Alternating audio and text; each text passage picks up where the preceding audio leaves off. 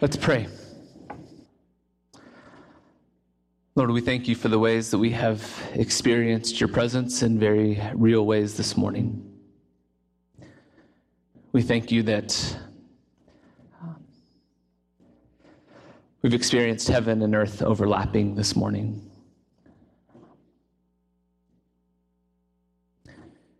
We thank you that we now are experience, experiencing a moment where our place and your place are the same place.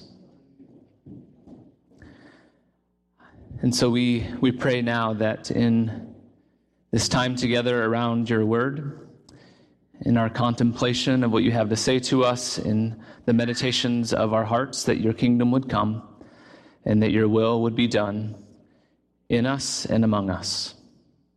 Amen.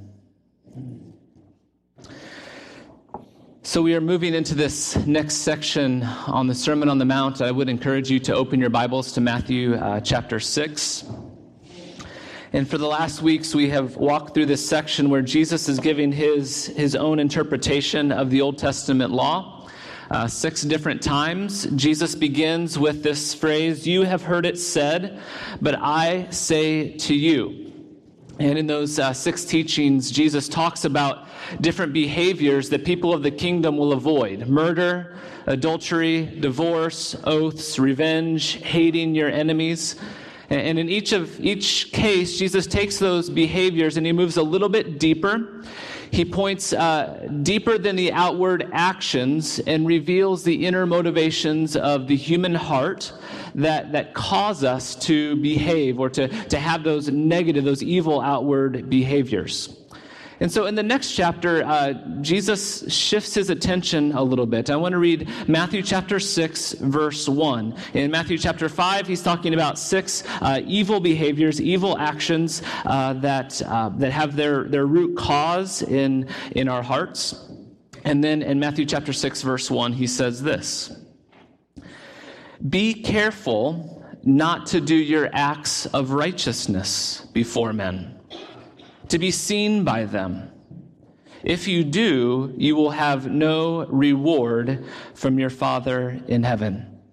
This verse, chapter 6, verse 1, is Jesus' thesis statement for the next 18 verses in Matthew chapter 6. And do you see the shift that Jesus makes in this verse?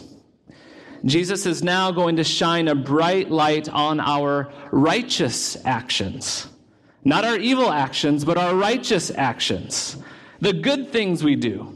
Giving away our money to the poor, prayer and fasting. Jesus again scratches underneath the surface of that outward behavior, even that good outward behavior, and he holds up a mirror to our heart and he asks the question When you do your good works, what is your motivation? And he asks these, this question of us Remember when you gave your offering last week? Remember when you gave money to the Inasmuch ministry last week? Remember when you volunteered your time at church or in the 410 ministry or teaching the kids? Remember when you did that good thing, what was the motivation of your heart? What was going on in your heart at that moment. And Jesus says, Beware, or warning, because there is danger for us in our spiritual life when we take good behaviors and we use them to receive recognition so that someone will notice. And we use them uh, to make ourselves feel significant, to gain approval, or to avoid somebody's disapproval. Jesus says, Beware. Warning because it's easy to do good things for wrong reasons. And doing this, it's so very, very subtle. Because on the outside, it looks exactly the same to everyone else. And there really isn't anyone except for you and God that know the difference. And I want to suggest to you that I think that this warning, Matthew chapter 6, verse 1, may be particularly important for a church like us here at Broadway. Because we are an active church. We encourage people to respond to God, to, to say yes to God, to do good work for Him. And there are many, many, many of you who are out doing frontline ministry, working with people, sacrificing time and energy and blood and sweat and tears for the work that is really, really hard. And Jesus says to us, a church like Broadway, a church where many people seek to do great things for God, He's asking us today as you seek to do great things for God, are you doing those things with me? Jesus says, Beware, warning. Even the righteous things that you do, the good things that you do, can be twisted into something that shrinks your soul rather than brings you closer to God. The danger is that we would make our good work into something that makes us feel significant, that makes us feel like we are somebody. We do this good work and it's something we can point to and say, look, there's something that I did. Something that makes me feel worthy or makes me feel appreciated. And we begin to do them for that satisfaction that we feel, for that recognition that we get from other people, rather than as something that brings us into a relationship with our Heavenly Father. And what we're going to learn in these next few teachings in the Sermon on the Mount, especially in the rest of chapter 6, Jesus is focusing on this relationship with our Heavenly Father that we are being invited into. As citizens of the kingdom of heaven, we are being invited to a relationship with our Heavenly Father. And Jesus is teaching us in this chapter that there are two things that hinders this relationship. There's probably many more, but he talks about two in this chapter. The first is our desire to win the approval of other people. And the second thing that hinders this relationship with our Heavenly Father is our dependency on money or on earthly things to make us secure. Uh, I've mentioned many times uh, Dallas Willard, uh, who is just a wonderful teacher on the Sermon on the Mount. And about this section in the Sermon on the Mount, he says this Jesus alerts us to the two main things that will block or hinder a life constantly interactive with God and healthy growth in the kingdom. These are the desire to have the approval of others, especially by being devout, and the desire to secure ourselves by means of money. Our relationship with our Heavenly Father is a relationship of dependency, where we come to learn that we can trust Him. In our relationship with Him, we learn that we're not dependent on what other people think of us in order for us to be okay with ourselves. In this relationship, we learn that we can't trust something like money in order to truly make us secure. And today and next week, we're going to talk about the first of these two dangers the danger of seeking approval from others. And uh, then a couple weeks from now, we'll begin talking about seeking our security or our safety in money or other things of, of this, in this world. Good works are good. In fact, Jesus says that if you are his follower, you will do good work. He says, when you give to the needy, when you pray, when you fast, he assumes that those who follow him will do those kinds of good things. But he's warning us beware. When you do them, that you do not do them for approval or for the recognition of other people. Otherwise, Jesus says, you will lose your reward from your Father in heaven. Now, there's a part of me when I read um, when I read this section in the Sermon on the Mount where eh, I'm just kind of irritated by Jesus here. Like, if we're actually giving to the poor, if we're actually praying, if we're af- actually fasting, I mean, isn't that enough? Isn't that enough for you, Jesus? I mean, what, what's this now making us feel guilty about even the good things that we do? But I want to suggest to you that Jesus is, is too, he's too wise. He, he knows the human heart better than anyone who has ever lived. He knows your heart better than you know it, and he is much, much too kind to not warn us about these things. Because he knows the human heart, and he knows what a prison it can be to live our lives for the approval of other people. And so he is too kind to not warn us about that.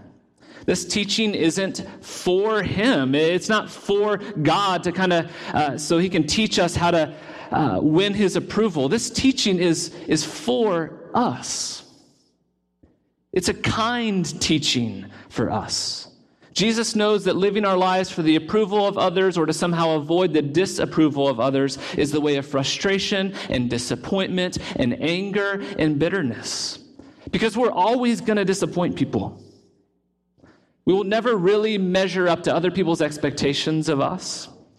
And we'll never quite ever really get the recognition that we know that we deserve, right?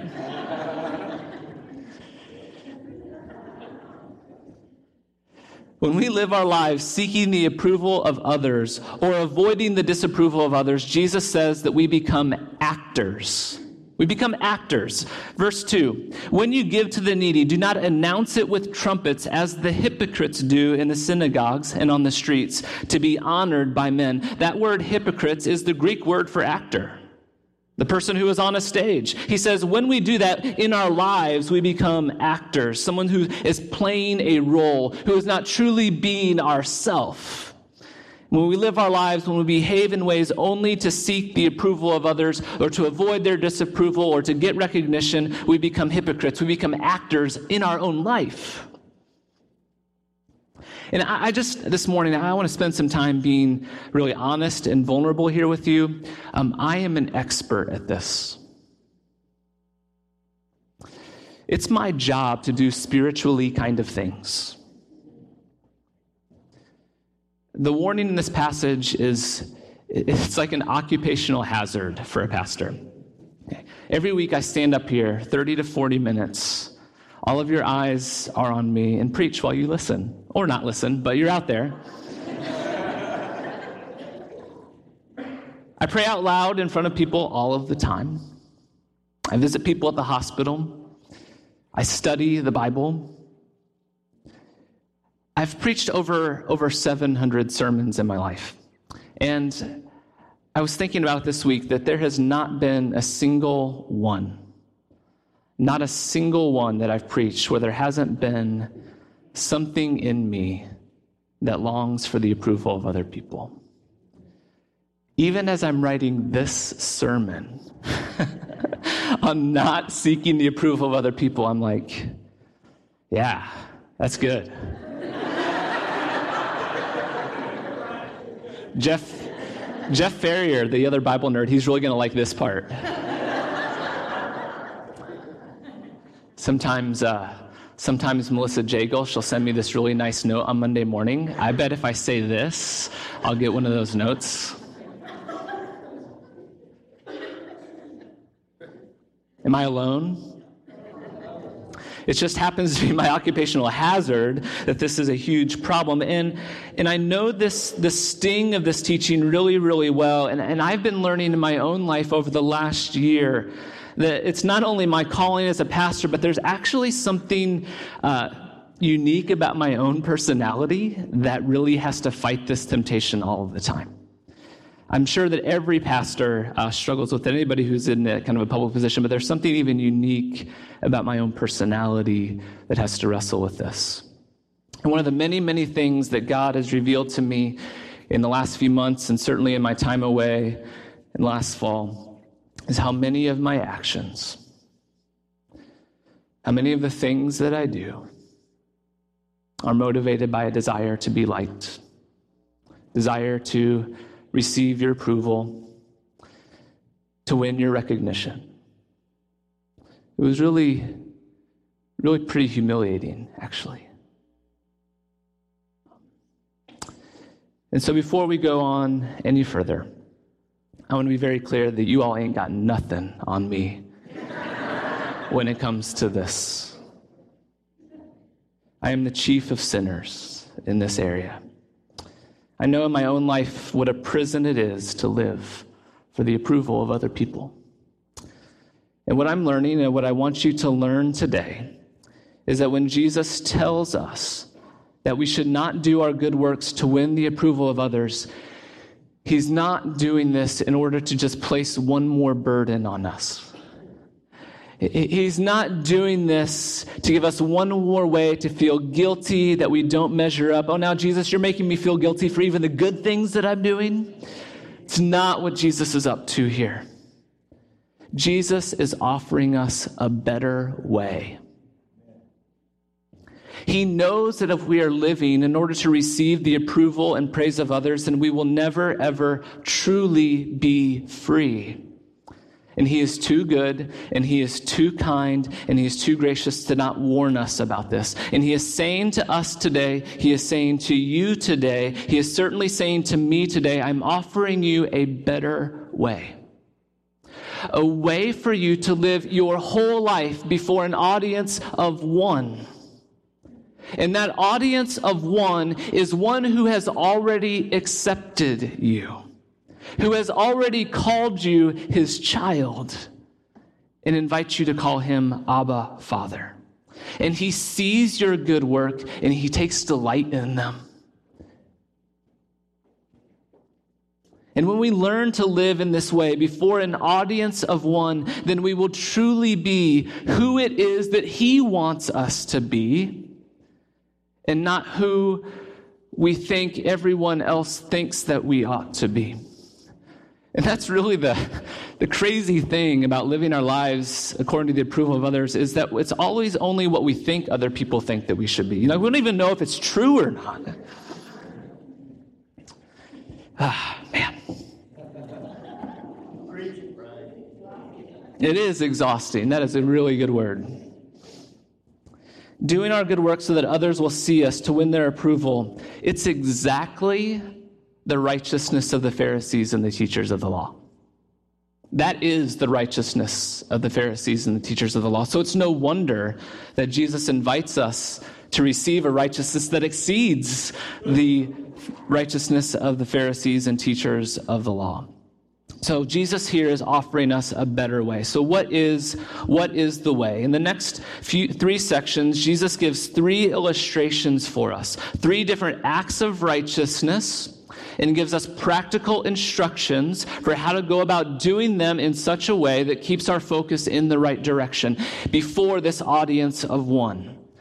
Jesus, once again, here in the Sermon on the Mount, gives us tangible practices for learning how to follow him. Tangible things that you can do, that if you put them into practice, that it will be part of your training to become more like Christ. Matthew chapter 6, verses 2 through 4. When you give to the needy, do not announce it with trumpets as the hypocrites do in the synagogues and on the streets to be honored by men. I tell you the truth. They have received their reward in full. But when you give to the needy, do not let your left hand know what your right hand is doing, so that your giving may be in secret. Then your Father, who sees what is done in secret, will reward you. When you give your money to the poor, your offering at the church, check your motivation and make sure that you are not doing it so that other people will see you.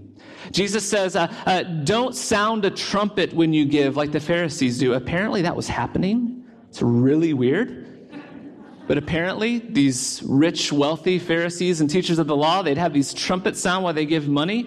That sounds ridiculous to us, but we certainly have our own ways of doing that too, don't we? Lots of ways that we subtly or sometimes not so subtly make sure that people know that we're doing those good things. And in the day of social media, we have all kinds of ways and avenues to sound our trumpets when we want to look good. Social media is a great gift. It's a great way to connect with family and with friends and with people that you knew in the past. But it, it, really does, if we're not careful, it just fuels this danger of doing our righteous actions before other people. So if you use social media to create some sort of image of yourself, it will destroy your soul. It really will. If your motivation for, posting this or that picture is to get people to think well of you or to think you're something great or that you've got a perfect life, that is just going to shrivel your soul. When it comes to giving, the first thing that Jesus says is to search your heart. Be sure that you are not giving it so that people will see you. Now, notice here, Jesus is not the main goal is not to do it in secret. It's not the main goal because otherwise, like, I couldn't be up here. This isn't a secret. I, I think I'm doing a good work for God. And it's not in secret. You guys all know what's happening, right? Like, you're seeing it, okay? Uh, we, we would never be able to pray out loud. And so it's not this, doing it in secret. Making sure that we do it in secret is not the goal. The goal is making sure that we're not doing it so that people will see but that's not our motivation. Jesus is looking at the motivation of our hearts and making sure that, uh, that our motivation is not for the purpose that other people will see and think well of us. And Jesus here says a couple of really interesting things. He always, that was really a weird thing to say. He always says interesting things. But he says, I think, some really interesting things here. In verse 2, he says that when it comes to getting rewards for doing good works, that everyone gets what they want. Everyone gets the reward that they want. The Pharisees, when they have the trumpets blare when they give to the needy, they got exactly what they wanted. They wanted people to see them. People saw them. The reward was finished. They got their reward. They got what they wanted. When you post on social media so that people will see how much you love poor orphan children on your mission trip, so that they do that, you will get your reward. People will see you, and that will be the end of it. Jesus says they have received their reward in full. They wanted people to see, people saw, that's the end of it. You got what you wanted. Oh, man, how do I, how much do I want to embarrass myself today? Um, all the way? Okay. All right. So, like, so like I don't know, maybe 10 years ago or so, um, on Facebook there was this option where you could, where you could, um, you could post the books that you finished. And um, I was at a time in my life when I was reading a lot of philosophy, like Immanuel Kant and David Hume and George Hegel and all these guys with long German names. And I saw that on there. I was like, that's kind of cool. I can do that. And so, you know, I just finished Immanuel Kant's Religion Within the Bounds of Reason Alone. Submit. Why? You know? I did that for a few months, and then I, why, why am I doing this? I'm doing this to impress other people. By God's grace, I stopped. So Jesus says this when you give, don't let your left hand know what your right hand is doing. That's interesting, isn't it? In other words, Jesus says, don't, don't even give to impress yourself. And you know what that is, right? You know how to give to impress yourself. We get very self congratulatory, very impressed with ourselves about how generous we are, how much we gave, how very self sacrificing of our time and our energy. There's no one that's more impressed with me than me. So Jesus says, Be careful.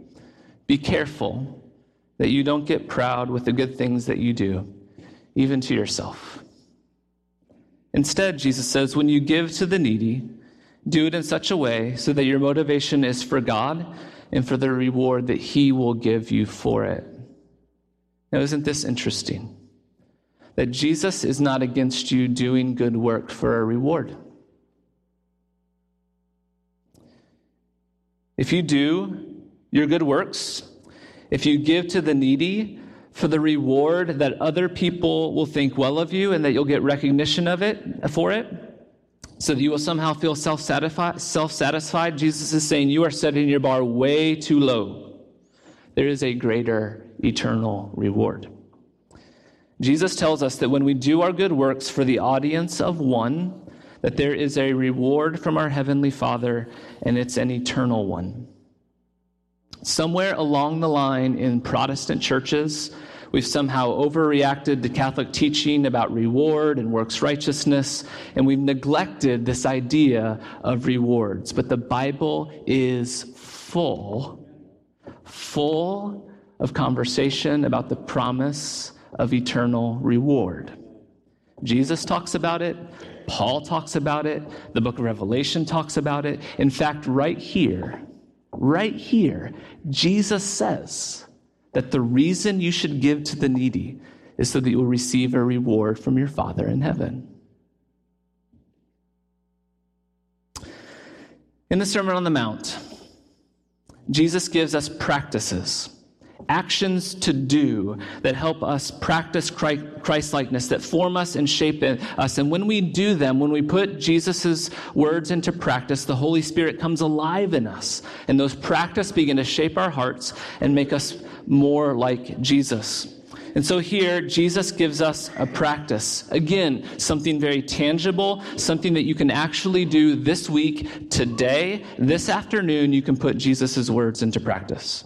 Jesus tells us that when you do something good, when you do an act of righteousness, whatever it is, you can take me out to lunch and treat me to lunch, whatever it is you want to do today, you can do that before an audience of one. When we do that, when we put those words into practice, Jesus says that our Heavenly Father will give us a reward. So, what is the reward? Now, I don't want to try to speculate on all the different kinds of rewards that we will receive in eternal life. There may be some sort of eternal currency that it's waiting for us. Who knows? Whatever it is, it's going to be great.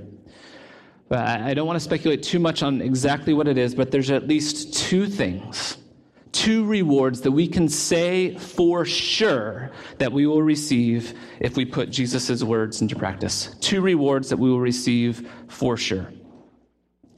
The first reward for putting Jesus' words into practice is a transformed heart. When we give with this undivided heart, undivided heart, when we give uh, for the only purpose of our relationship with God and not for the recognition of others. And as we do that repeatedly over and over again, when we practice it, our hearts will learn, our hearts will learn that we only need God's approval. We will also learn that He provides for us we will learn, we will, we will know that every dollar that we give to someone else, uh, every dollar that we give to the church, whatever that is, that every dollar could have been used on ourselves or could have been used to make us more secure in this life. But when we practice this giving before an audience of one, we can learn that we can depend on Him for everything. We do begin to learn that our money is very useful, but also very meaningless.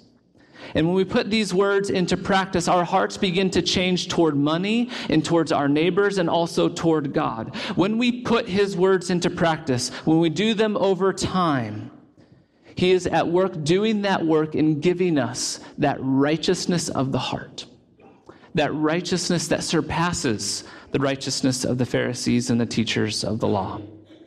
So, the first reward that I can say that we receive for sure when we put Jesus' words into practice is a transformed heart. The second uh, reward that I can say with confidence that we receive is the reward of God Himself, His presence. When we experience in, in this moment of giving, and when we do that truly before the audience of one, we have a moment where we experience heaven and earth overlapping. We, we experience this thing where God and me are doing something together right now.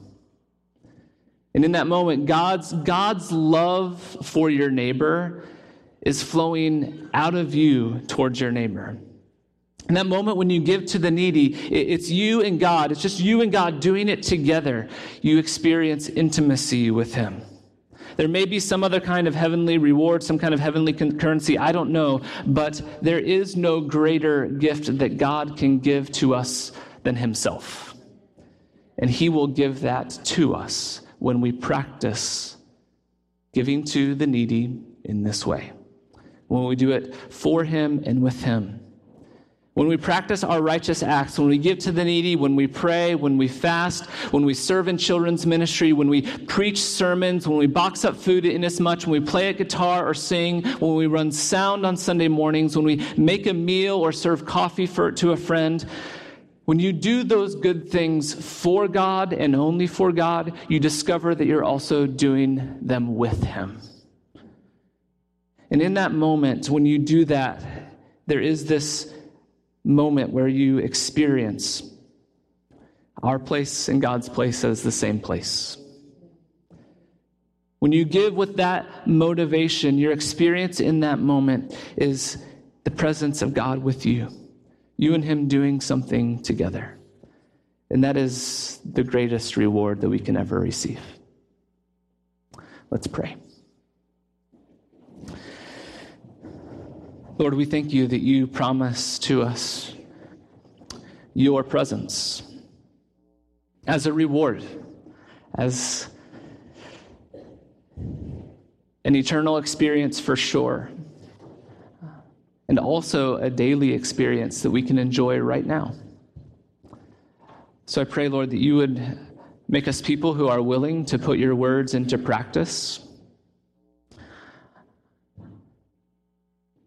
And that as, as we do that, that we would experience your presence and that we would see the ways that you are making us more dependent on you, the ways that you're changing our heart, ways that you are making us more like Christ. Lord, would you make us a people here at Broadway who, who live only for an audience of one? And we thank you that you are an audience who already delights in us, who already has received us through Jesus, who approves of us who created us and made us to be exactly the way that you want us to be. So I pray that we would, we would live according to that, that true person that you've made us to be. I ask these things in Jesus' name. Amen.